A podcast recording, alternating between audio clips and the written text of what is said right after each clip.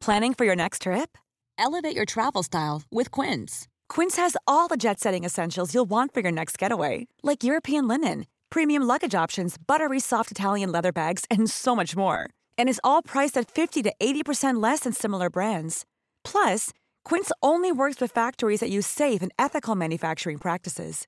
Pack your bags with high-quality essentials you'll be wearing for vacations to come with Quince. Go to quince.com/pack for free shipping and 365-day returns. Hiring for your small business? If you're not looking for professionals on LinkedIn, you're looking in the wrong place. That's like looking for your car keys in a fish tank.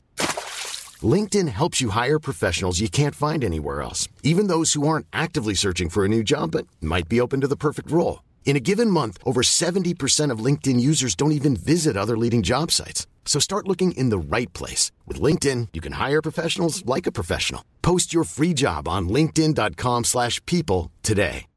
One size fits all seems like a good idea for clothes until you try them on. Same goes for healthcare. That's why United Healthcare offers flexible, budget-friendly coverage for medical, vision, dental, and more. Learn more at uh1.com.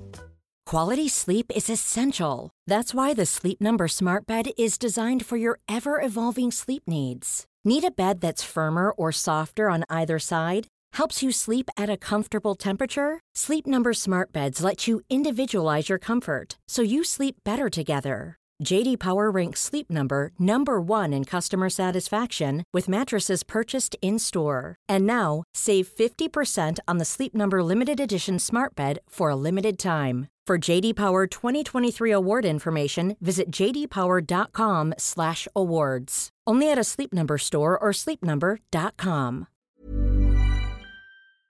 An Erios original. Each week, we decide who's to blame for a historical tragedy. And each week, you tell us if we got it right. My name is Rebecca Delgado Smith, and this is The Aftermath. The Aftermath. Hey everyone, thanks for tuning into this episode of The Aftermath. Today we're speaking with Cara Robertson, author of The Trial of Lizzie Borden. Let's hear what she has to say about the Lizzie Borden case. Hi, Cara. We're so excited to have you on the show today. Thanks for joining us. Oh, it's my pleasure to be here. Thank you. So, can you start off by giving us a little background on who Lizzie Borden was and what her upbringing was like? What role did she play in the Fall River, Massachusetts community? Lizzie Borden was a pretty typical woman of her time. Uh, there were um, many women who were unmarried, 32 year old, 30 something year olds, uh, living at home with their parents, engaged in good works, uh, which was pretty much the only socially appropriate uh, kind of employment for a woman of her class. She's somebody who I think you'd say uh, checks all the boxes of um, upper middle class femininity uh, in her era. As I said, engaged in good works, um, uh, active in uh, her church in particular, uh, a Sunday school teacher of Chinese immigrants, someone who just seemed, you know, sort of like an exemplary, normal figure. So, what was her relationship like with her family, with her father, her stepmother, and her sister? On the surface, it, it would have looked fairly typical. Uh, but beneath the surface calm, uh, the Borden household was the site of a Cold War. Uh, they lived together in um, a converted tenement house. So, in other words, it had been for two families and it was converted into a one family home. And that's significant only in that it meant that there really weren't any halls. So if we think of the things that that make space more private for people when they're living together, when they're adults living together, for example, the idea that you you know you wouldn't have to walk through someone's room to get to another room um, might be something that that gave you a sense of more privacy. And in the Borden household, um, the uh, the daughters of the house, Lizzie, who was 32 at the time of the murders, and her older sister Emma, who was 41, conducted their lives as separately as possible from uh, the elder Bordens, uh, Andrew and Abby, uh, who was the stepmother of the daughters. Uh, they, they essentially lived on different sides of the house um, and met downstairs in the middle on those occasions that their lives overlapped. And So let's let's jump into um, the crime scene, and could you walk us through what that was like? What did police find when they entered the home of the Borden family on that day? Uh, on the morning of August 4th, the prosperous mill town of Fall River, Massachusetts, uh, was the site of a grisly double murder. Um, Andrew Borden, who was a very prominent and prosperous local businessman, had been uh, hacked to death on his sitting room sofa, uh, about 10 blows, probably. Uh, and it later transpired that his wife had been killed earlier. Uh, and Abby Borden was found face down in an upstairs guest room, uh, and in in her case, subject to an even more vicious murder. That she she received about 19 blows. So, those who were on the scene were just horrified by the uh, the brutality of the crimes. It just seemed so out of character for an otherwise fairly quiet um, area near the center of town. And the assumption was that it must have been the work of some sort of madman. Uh, and that was the the initial principle that the police went on uh, in terms of in terms of looking for the killer. Uh, the problem with that theory was was simply that uh, that it there were two women who were in the house at the time of the murders who didn't hear anything and who survived unscathed uh, the Borden's younger daughter, Lizzie, uh, and the housemaid, Bridget Sullivan. And so it seemed, one, uh, difficult to imagine how uh, a, a, crazy person from outside with, with some sort of violent designs on the Bordens would have managed to get in the house and hide himself for an hour and a half between the murders. Um, and it also seemed unlikely that such a person would have avoided either of the two women who were known to be at home at time at the time. So, who were right off the bat some of the initial suspects? Was Lizzie one of them? Uh, Lizzie was was a suspect fairly early on, but a little bit reluctantly. I mean, the the first thing the police did was was essentially round up the usual suspects. They they assumed that this was going to be that there was going to be some insane immigrant in the area, and that seemed most likely. So there are many police reports of um, of, of following up suspicious activity on the part of, of recently arrived Irish or Portuguese immigrants. Uh, but when attention turned to the people in the house, um, there were three possible suspects because there were three people besides Andrew and Abby Borden who woke up in the house that morning. And those were John Morse, Andrew Borden's brother in law from uh, his first marriage, uh, Lizzie Borden, and uh, Bridget Sullivan, the housekeeper. So the police naturally looked at John Morse first because he was the man. Uh, and also his visit just suspiciously coincided with the murders. Uh, that he was the one who arrived the night before. And so he seemed to be the loose thread in the household. Uh, but he turned out to have uh, an alibi that was worthy of an Agatha Christie novel. And he was riding on a streetcar uh, at the time with supposedly, uh, you know, a dozen priests. And although um, the streetcar conductor couldn't remember him, uh, the conductor did remember the priest.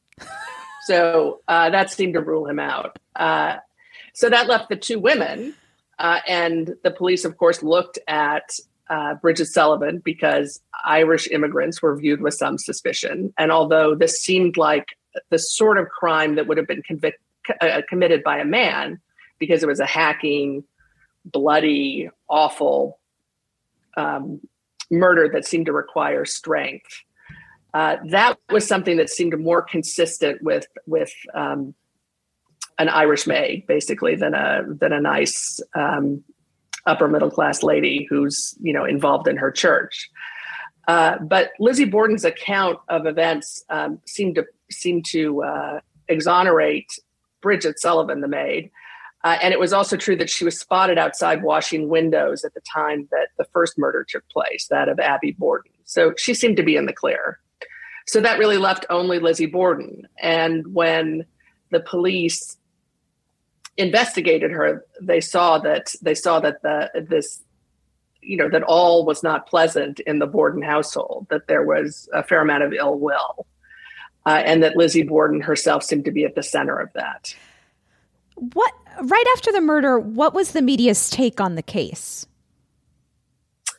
The the first the first hot take was horror that some that a, you know that a murder like that would have been committed in this town. It was the third largest city in Massachusetts and the most important te- most important uh, textile producer, but it still it wasn't the sort of place where where violent crime was rife.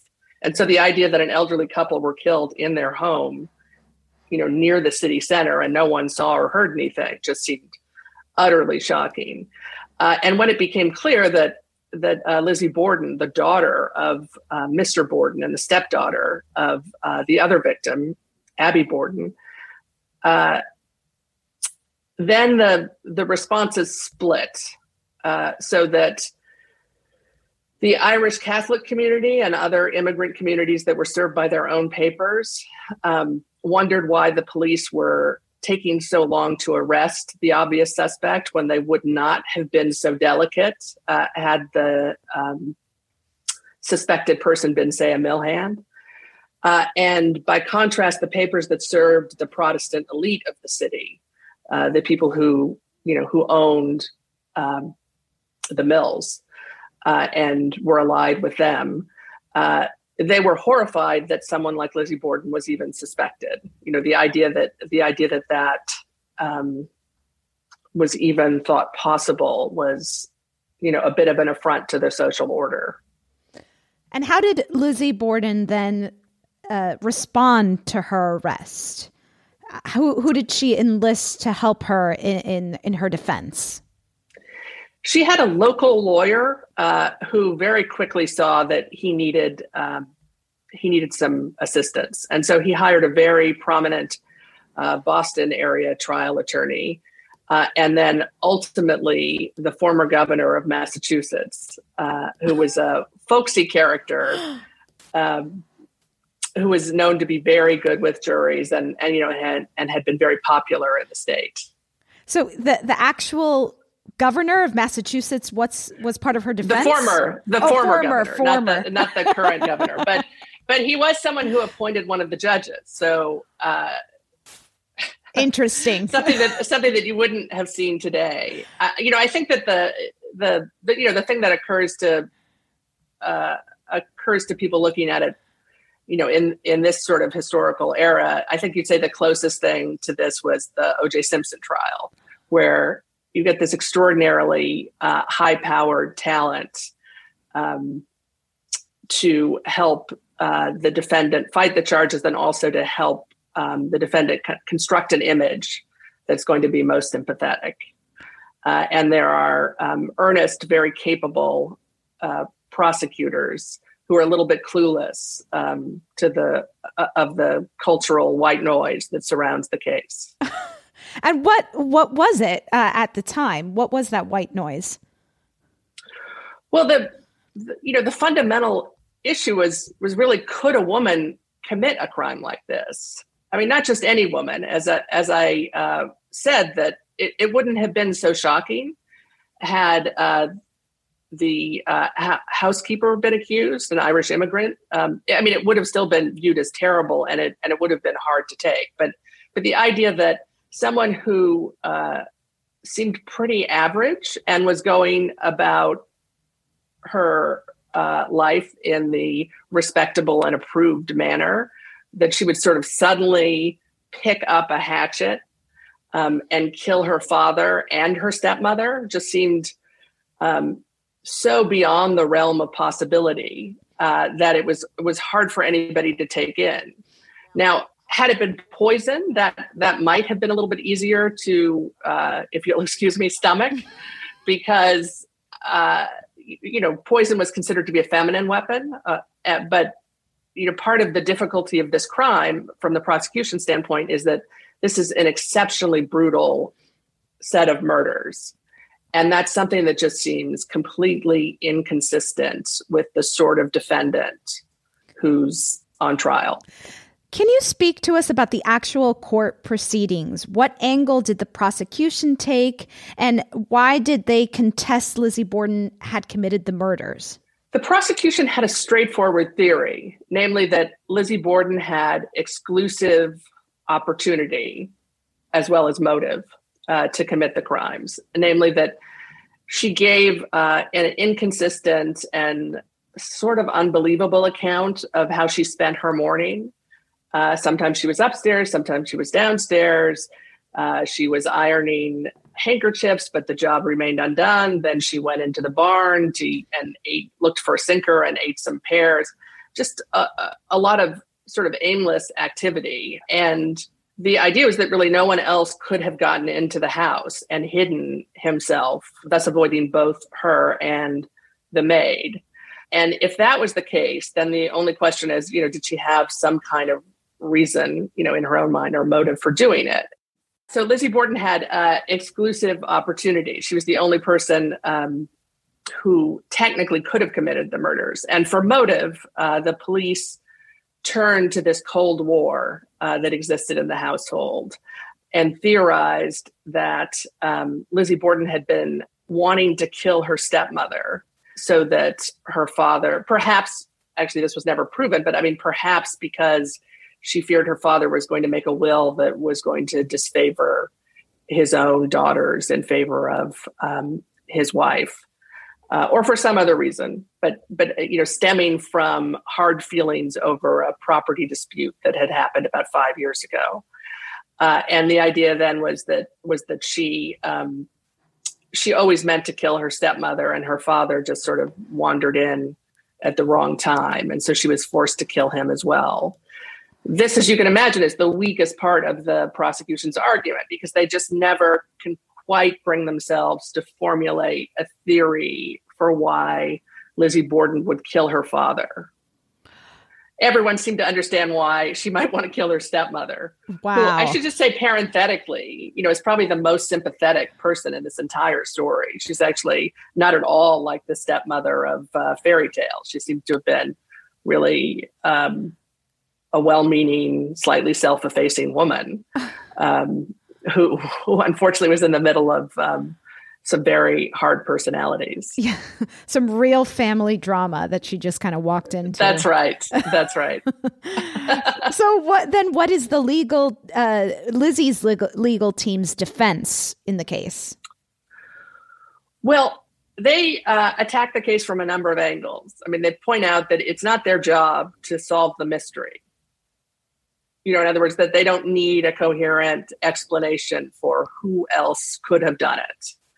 Uh, so from uh, the perspective of, of uh, combating this idea of exclusive opportunity uh, and motive the defense points to other odd characters seen in the neighborhood. Uh, this uh, man who's referred to as dr handy's wild-eyed man because Dr. Handy, a local doctor, is the one who first spots him. Uh, and then there's another man also spotted by a woman who seems to be lurking outside the Borden uh, residence. Uh, and the idea is that simply because you didn't see anyone else go in doesn't mean it wasn't possible for somebody else to go in.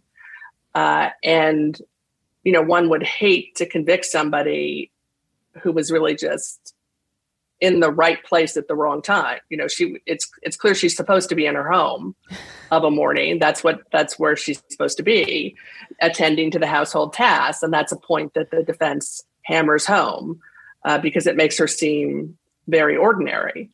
Um, but uh, oh, and I'm sorry. So so that in other words, that you know that they take issue with the idea that a stranger couldn't have gotten in and then as to motive, they they make this uh, a case of tension between adult stepdaughters and their stepmother. You know, what could be more ordinary than that? You know, women are like that. They just they have these disputes, but it doesn't actually mean anything. There are lots of stepmothers and stepdaughters who aren't close friends, but that doesn't mean that you know, murder is imminent. So then, who is part of the jury, and what verdict do they eventually come to? The jury is all male. Uh, there are um, there are actually no women uh, in seated on juries in Massachusetts until 1951. Wow. Uh, and uh, they're also all white, um, although it was technically possible for African Americans to serve, and there had been a couple of cases of that of of, that service um, in this era. Uh, the other thing that's notable is that there's only one Irish Catholic on the jury, and that seemed to have been a deliberate strategy on the part of the uh, defense. That there was a sort of suspicion that that they might um, view view their client with the hostility that the Irish Catholic paper did. Mm. Uh, and the Irish Catholic paper used to refer to her as the Sphinx of coolness because she was too self controlled, you know, and that that sense of self control um, for an unsympathetic viewer uh, s- spoke to some sort of masculine nerve. Uh, and that that made it somehow more likely that she would be a you know, a murderess. Uh, I mean, I should say that the same um, that's those the same behavioral qualities uh, were viewed by sympathetic observers as signs of you know inborn bearing and ladylike American grit. Um, so it was very much a question of what lens you were looking through as to how you interpreted her behavior.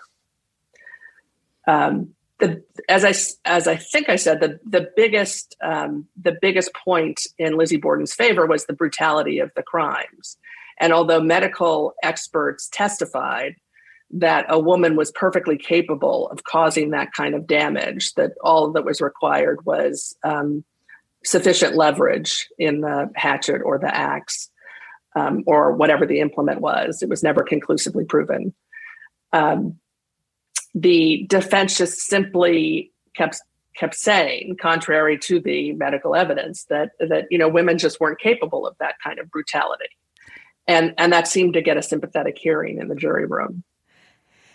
And they it said that they came up with the verdict in something something like ten minutes. That's right. They they were unanimous on the first ballot, and they just stayed in the jury room for a while, um, so that they appeared um, reasonably deliberative and out of respect for the um, out of respect for the prosecutor. Uh, so, you know, this is a case I, I, would say not of reasonable doubt, but rather of a unreasonable certainty that someone like Lizzie Borden couldn't have done it. So, what was Lizzie's life like after the trial? Well, Mr. Borden um, was known to be a bit of a miser, uh, and although um, he was very wealthy by Fall River standards, uh, they lived in a you know a fairly modest home, this converted tenement house, um, in which everybody had the everyone had her own bedroom, but it it was by no means grand, and it was in the flats, which is the central business district, which was convenient for his work. Uh, but it was said that Lizzie and Emma, um, always wanted to live in the Hill District, which is uh, in a you know social both a geographically elevated and a socially elevated area of town. And so uh, shortly after the uh, she went home in triumph, uh, she and uh, Emma moved to what you might call a McMansion in the highest part of the Hill District. Um, and she continued to attend church, but she was quite quickly shown that she wasn't welcome there.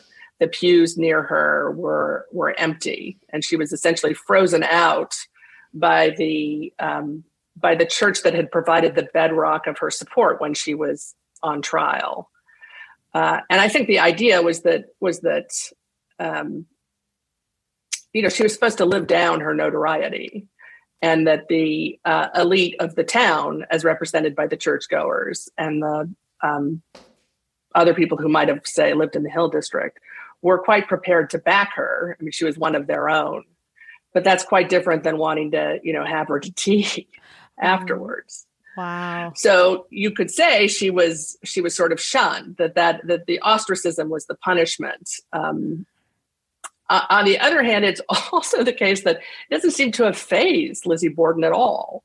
Uh, she uh, enjoyed having some money. You know, as I said, she moved to a fancier house. She had a um, a car and driver. She had a seat, a special seat built into the back of the car so that her dogs could ride around with her. uh, she went to the theater in Boston. You know, and she generally sort of you know lived it up. Um, and I've always thought that the strangest part of the story, um, or maybe the most telling part of the story, is that is that um, with her inheritance, she could have gone anywhere uh, and chosen to live out her life. You know, if not in anonymity, at least not as a constant um, a constant figure of you know n- local notoriety. And she chose to stay in Fall River, and I think that says something about you know her personality, about her nerve uh, and and also perhaps about her parochialism. You know that in a sense the the extent of her ambition was to live in this better district of Fall River, and she sort of couldn't imagine a life beyond that.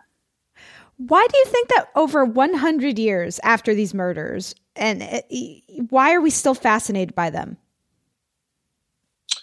I think for the for some of the same reasons that the people were at the time. I mean, it really is just shocking to think of a of a seemingly normal person who's not giving a lot of signs of of um, massive instability or um, violence. Uh, the, the, idea that that um, such a person, I mean, particularly a woman, would suddenly pick up uh, a hatchet and kill her father and stepmother um, and then just go about afterwards and have a kind of normal life too.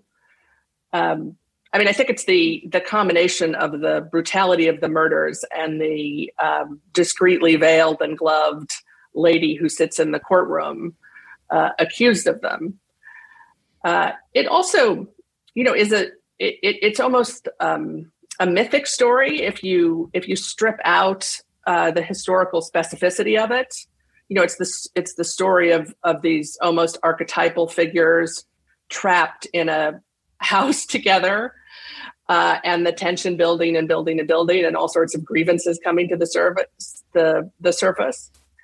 Uh, and then finally it's a bit of a locked room mystery. You know there there are only a few people if you rule out the murderous stranger who could have committed the crimes. And it's very much dependent on people being at certain places and certain times and could somebody have hidden or could somebody have gotten back across town. And um, so i've i've often thought of it as a sort of locked room mystery written by sophocles.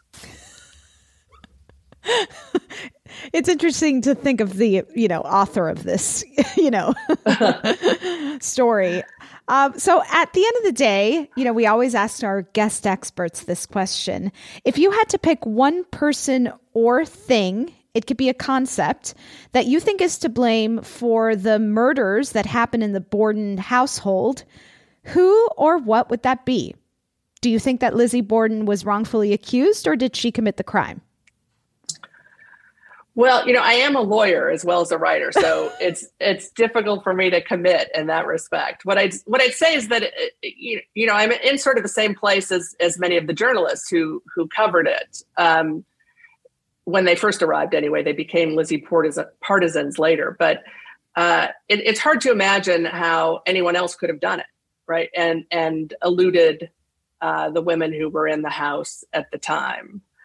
But uh, bigger picture I, i'd say uh, patriarchy is uh, in that uh, the it, it is absurd that you know, people who just didn't get on had to live with each other when in fact um, one imagines assuming Lizzie Borden did it that that you know they could have had a quite nice life in a separate house. they sure had the money for it. right. It's just you know if it were if it were within the realm of possibility, you know, you just think you just think they had a couple of you know, they they had some spare money. I mean, surely Emma and Lizzie could have moved away, and everyone could have had their natural life and just visited at Thanksgiving and Christmas. But sadly, that was not to be. well, thank you so much, Cara, for joining us and helping us, you know, understand this very interesting uh, case that has, you know, obsessed. We've been obsessed with for over a hundred years. Well, thank you. It's my pleasure. I, I look forward to hearing what what you make of it. I think you'll be pleased. um, may I add one thing? Yes, please. There, there's sort of two things that I I left out. Yeah, uh, and I don't know if they're of any use. You know, so the first is that uh, um, Lizzie Borden was was um, thought to have tried to purchase prussic acid the day before the murders, uh, and that was an extremely important piece of evidence for the prosecution because it showed intent. You know, punctured the I- idea that she was just this innocent bystander in the house, that she was somebody who had murder on her mind, uh, and also because it is a feminine weapon, unlike the hatchet. Uh, and so the fact that she couldn't get the prussic acid might go a long way towards explaining why she would have picked up this, you know, male weapon, this hatchet, a household implement, if there was some urgency to dispatching um, her father and her stepmother. Um, and then the second thing I, I, just left out is that is that um, Lizzie Borden burned a dress on the weekend after the murders, and there are many people who believe that that that had um, blood spatter on it. Um, she, by contrast, uh, said that you know it had just been old and paint stained and produced the um, seamstress uh, as well as the painter to to uh, agree that it in fact had been old and paint stained, and that that might offer an explanation, an innocent explanation, for why she might have chosen to burn it. Interesting. Okay, so these are two very important key key pieces of evidence that we will have. Yeah, so to- they right the the poison doesn't get in at the trial, which is important. You know, so it limits what the prosecution can argue. Oh. You know, I just I didn't know how deep in the weeds. You know, well, we, we did discuss it, so um, definitely, uh, I, I think that'll be really interesting for our listeners, and it, it is a part of it. So, right, Right. And yeah. and the other piece of it is that Lizzie Borden never said that she never agreed that she tried to buy it. So her the defense um, would have argued that the um, identification was false in some way. Um, and then as a backup, they they were prepared to argue, and, and we can see this from the preliminary arguments they made to exclude the evidence, uh, that there are lots of innocent uses for deadly poisons in households in that era. There are lots of cleaning products that that contain benzene and other other things that are that are um, very dangerous volatile gases, uh, and that Lizzie Borden supposedly, or whoever it is that asked for the poison, said that she wanted it to clean a sealskin cape, and there's some absurdity to that in that it's August in Fall River and it's very hot. Um, and no one had ever heard of such a use for prussic acid.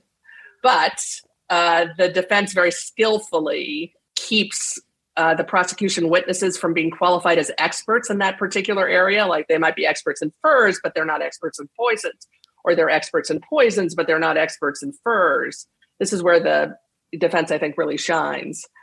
Uh, and so that too just gets just gets kept from the jury. Wow. I mean, just so skillful, especially for the time. Um, thank you so much, Cara, for uh, you know diving in, giving us the the whole scoop. My pleasure. My pleasure. Thank you very much.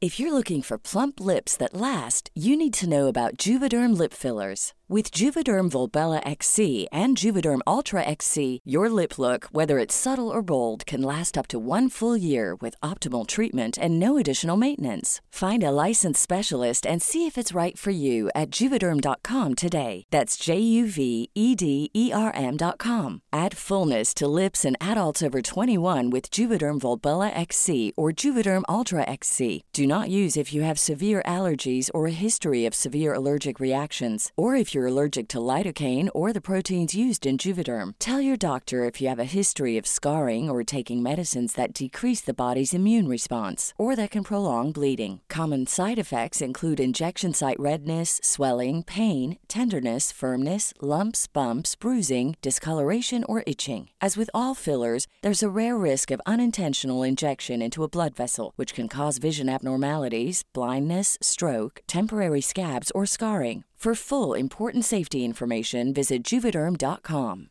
Hey Dave. Yeah, Randy. Since we founded Bombas, we've always said our socks, underwear, and t-shirts are super soft. Any new ideas? Maybe sublimely soft. Or disgustingly cozy. Wait, what? I got it. Bombas. Absurdly comfortable essentials for yourself and for those facing homelessness. Because one purchased equals one donated. Wow, did we just write an ad? Yes. Bombas. Big comfort for everyone. Go to bombas.com slash ACAST and use code ACAST for 20% off your first purchase. There's never been a faster or easier way to start your weight loss journey than with PlushCare. PlushCare accepts most insurance plans and gives you online access to board-certified physicians who can prescribe FDA-approved weight loss medications like Wegovy and Zepbound for those who qualify. Take charge of your health and speak with a board-certified physician about a weight loss plan that's right for you. Get started today at plushcare.com slash weight loss. That's plushcare.com slash weight loss. plushcare.com slash weight loss. One size fits all seems like a good idea for clothes until you try them on. Same goes for healthcare. That's why United Healthcare offers flexible, budget-friendly coverage for medical, vision, dental, and more. Learn more at uh1.com. With us today, we have producer Clayton Early Hello, everyone. and fact checker Chris Smith. Hello. So, how about that? I felt like we were circling in on the, I mean, the patriarchy. Hello. We ended up Mhm. sending Lizzie Borden, of course, to the alarmist jail, but patriarchy was, I mean, There was lots of crossover, and it feels good to have a lawyer validate us. Can I just start with that? 100%. it makes you feel like We're basically lawyers. makes you feel like we could be lawyers. I mean, right. yeah. I'm married to a lawyer, So so, you're- I'm you are a almost lawyer. Yeah. I basically am a lawyer. Yeah. I mean, if you say something and then a lawyer says pretty much the same thing, technically, who's the lawyer? I think we Uh, all are, right? That's I what I'm think you are, Chris. that sounds like a lawyer would say something like that. Um, but can we please talk about uh, what Cara was saying about the uh, the living situation? Because that was another thing. I felt like we were Mhm. um, so uh, we were just we were spot on. Really in- we were we yeah, were we pretty were spot on. you talking about the floor plan and her just saying the lack of hallways like that little tidbit is it's a very fascinating thing to consider when you're talking about people trapped in like a confined space together but the way she put it, lack of hallways, I had never thought about that concept and how important Mm-hmm. hallways are. Think Right. about all the things that happen in hallways. You make out in hallways. Your lockers are in there. I'm thinking mostly of hallways in high schools. Is Yeah. that what you guys? yeah are imagine thinking of? going to your, your next class and not being able to walk in a hallway to get to your next class you just are walking through other people's classrooms What Right. a how disruptive that would be No, but I mean seriously though, the sense of privacy that a hallway allows for. I will never take a hallway for granted ever again. we should expand all hallways make them bigger and better Agreed. so we can have less murdering children mad at their parents. Uh, but these roommate tensions, I mean, the fact that they that Lizzie just kind of lived on one side of the house and tried not to, you know, uh, uh, involve herself with her parents. I mean, I can't imagine the tension that must have been brewing in that household. Like, it just feels like one of those families and houses that are so uncomfortable to walk into. Um, and, and, and just like, you just don't want to be there. I can't imagine that tension.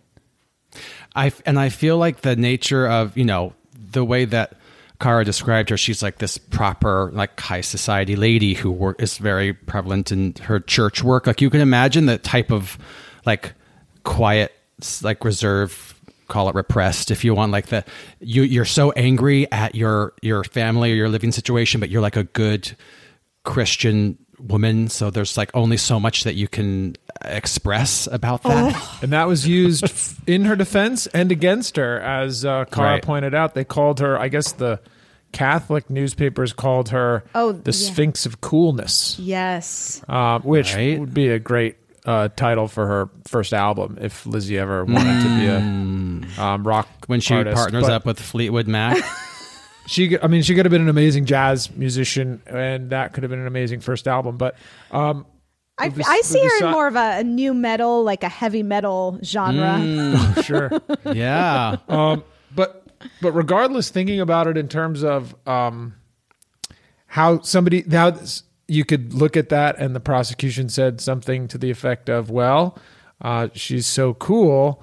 Uh, like what's bubbling underneath and in her defense it's like no she's just like that's that's it's that's evidence against her being able to commit these crimes she had it all together she was a what what did she call what did uh Carr say that she's sort of gritty American um good American woman um Yeah, so- she called her. Good, she was involved in good works. That was the term. Oh, yeah. Oh, she does good works. It's so. It's also so like to, all of that just seems so classist to me. This Totally. idea that Cara was saying that they couldn't wrap their mind around the fact that like a woman of this nature could just not possibly commit this crime, but the Irish immigrant housekeeper, she could Right. because she's just like a poor immigrant and she has the strength and grit to do it, but not these proper ladies. So much classism. makes you think of the distinctions we make today of people and the way they look and the Mm-hmm. way they and what kind of class they come from and what we expect of people Mm-hmm. from those classes. That's why we love relearning Also seem like- history because this type of thing just repeats over and over again. And some people never learn, but we do, and so does the alarmy. Speaking of repeating history, I thought it was really interesting when she just pointed out, you know, the difference between the two newspapers and how a lot like the Irish Catholic newspaper was very frustrated with why the police weren't arresting her the way that they would someone in their own community. And I was like, well, that sounds very familiar. Jeez. Why are, why are we still living like the Yeah. late 1800s? You'd think. I don't know. The big bomb Well- that Cara dropped at after, I don't know if we're going to include this. I think if if, if we should is Uh-huh. is the poison that uh, Lizzie tried to purchase beforehand. Yeah. and the fact that that wasn't include allowed in the trial, I feel like that's huge. Right. Right. Because it totally shows intent. Um, and it could have bridged that gap in certain jurors' minds about is a woman capable of this crime? And it's like, whoa, the female crime is poisoning. So the female way of murdering Right. someone is That's a poisoning. female crime. So, and she tried. She tried. and there she tried. she couldn't. So she. so this is what what ended up happening. right. Um, okay, well, I, I'm so glad we got a chance to speak to Cara and kind of, you know, get her expert take on this interest, you know, fascinating case. Um, now, I, I feel like the verdict stands, right? I, I, I think so. because So just to remind everybody, we put um, Lizzie is in jail. Lizzie in yeah. jail, and the patriarchy got the big slap. Well, we called it female oppression Right. Ah, right. to be technical, but I mean, come on, we can. Right. We went back and forth on that. Um, but yes, patriarchy. Um, let's I I think let's let's let's keep it as is. And and Lizzie uh w- you know, she did get away with it in real life. Right. Um but looks like but not in not yeah, in- not in your world. not in the alarmist world. um, so yeah, Clayton, is there anything that we kind of have to uh, any housekeeping, major housekeeping? How are we doing on reviews? Because I feel like our numbers have not gone up. I don't think we've gotten a new review lately. You know, we got one that I feel like I really want to share. Okay. Because um, it's a great review, Mm-hmm. but it seems it's a little suspect. Mm-hmm. It's titled "Chris is my favorite." What? Wait a Five second, hang stars. Can you say that again? What the title is? Yeah, Chris is my favorite. This was October seventh of twenty twenty one. Chris. Okay. I'm the only by this is- XO Akim, and it says, "I signed up for Apple Premium Plus, and I love it. It's 3:21 a.m. and I'm writing this review because I care so much. I don't want to go to alarmy jail for making the pod go away. The podcast has been a staple of my long walks and bike rides, so thank you. I love history and Chris. I'm glad you're all around, especially Chris, and that's a fact. Wow. Very Wow. suspect. I mean, and I that's a great, lovely review, but Chris, we, you are on record I on this have- podcast as saying you have started your own profiles. Fair enough. I have a I have a dicey history of creating false accounts, uh, but I promise this was not me. And I know the thing I'm supposed to say at this point is I'm very humbled. Uh, but honestly, Mhm. it actually is the opposite. I feel very proud and uh, I feel like very uh, opposite of humbled. I feel uh, sort of filled with myself. It's right now. curious that they even said the time that they wrote the review. I don't know, Chris. Right. What were you doing late at night on the 7th of October? Well, I don't know. What was Lizzie Borden doing? We should have a trial for this for this comment. I was just in my Then room. we'll decide. Well, a live pod. We'll do it on the Yeah. podcast. We'll do a live trial and get all the evidence. Exactly. We'll get a guest expert from uh, Apple Premium Plus to. Uh, Cara's a lawyer. She could represent Yeah. us or I don't know, Chris. We'll figure it out. we'll, we'll decide.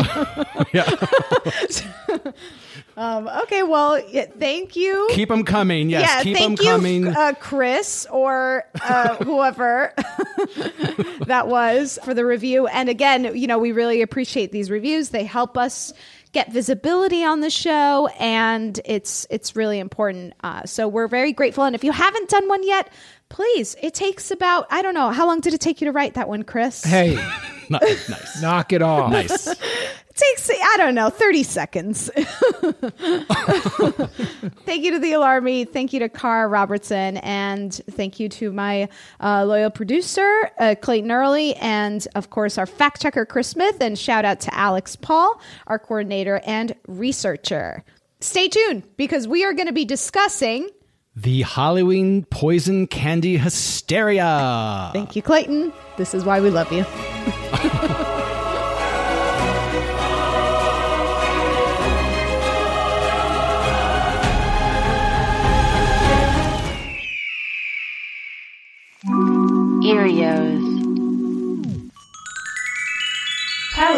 ACAST.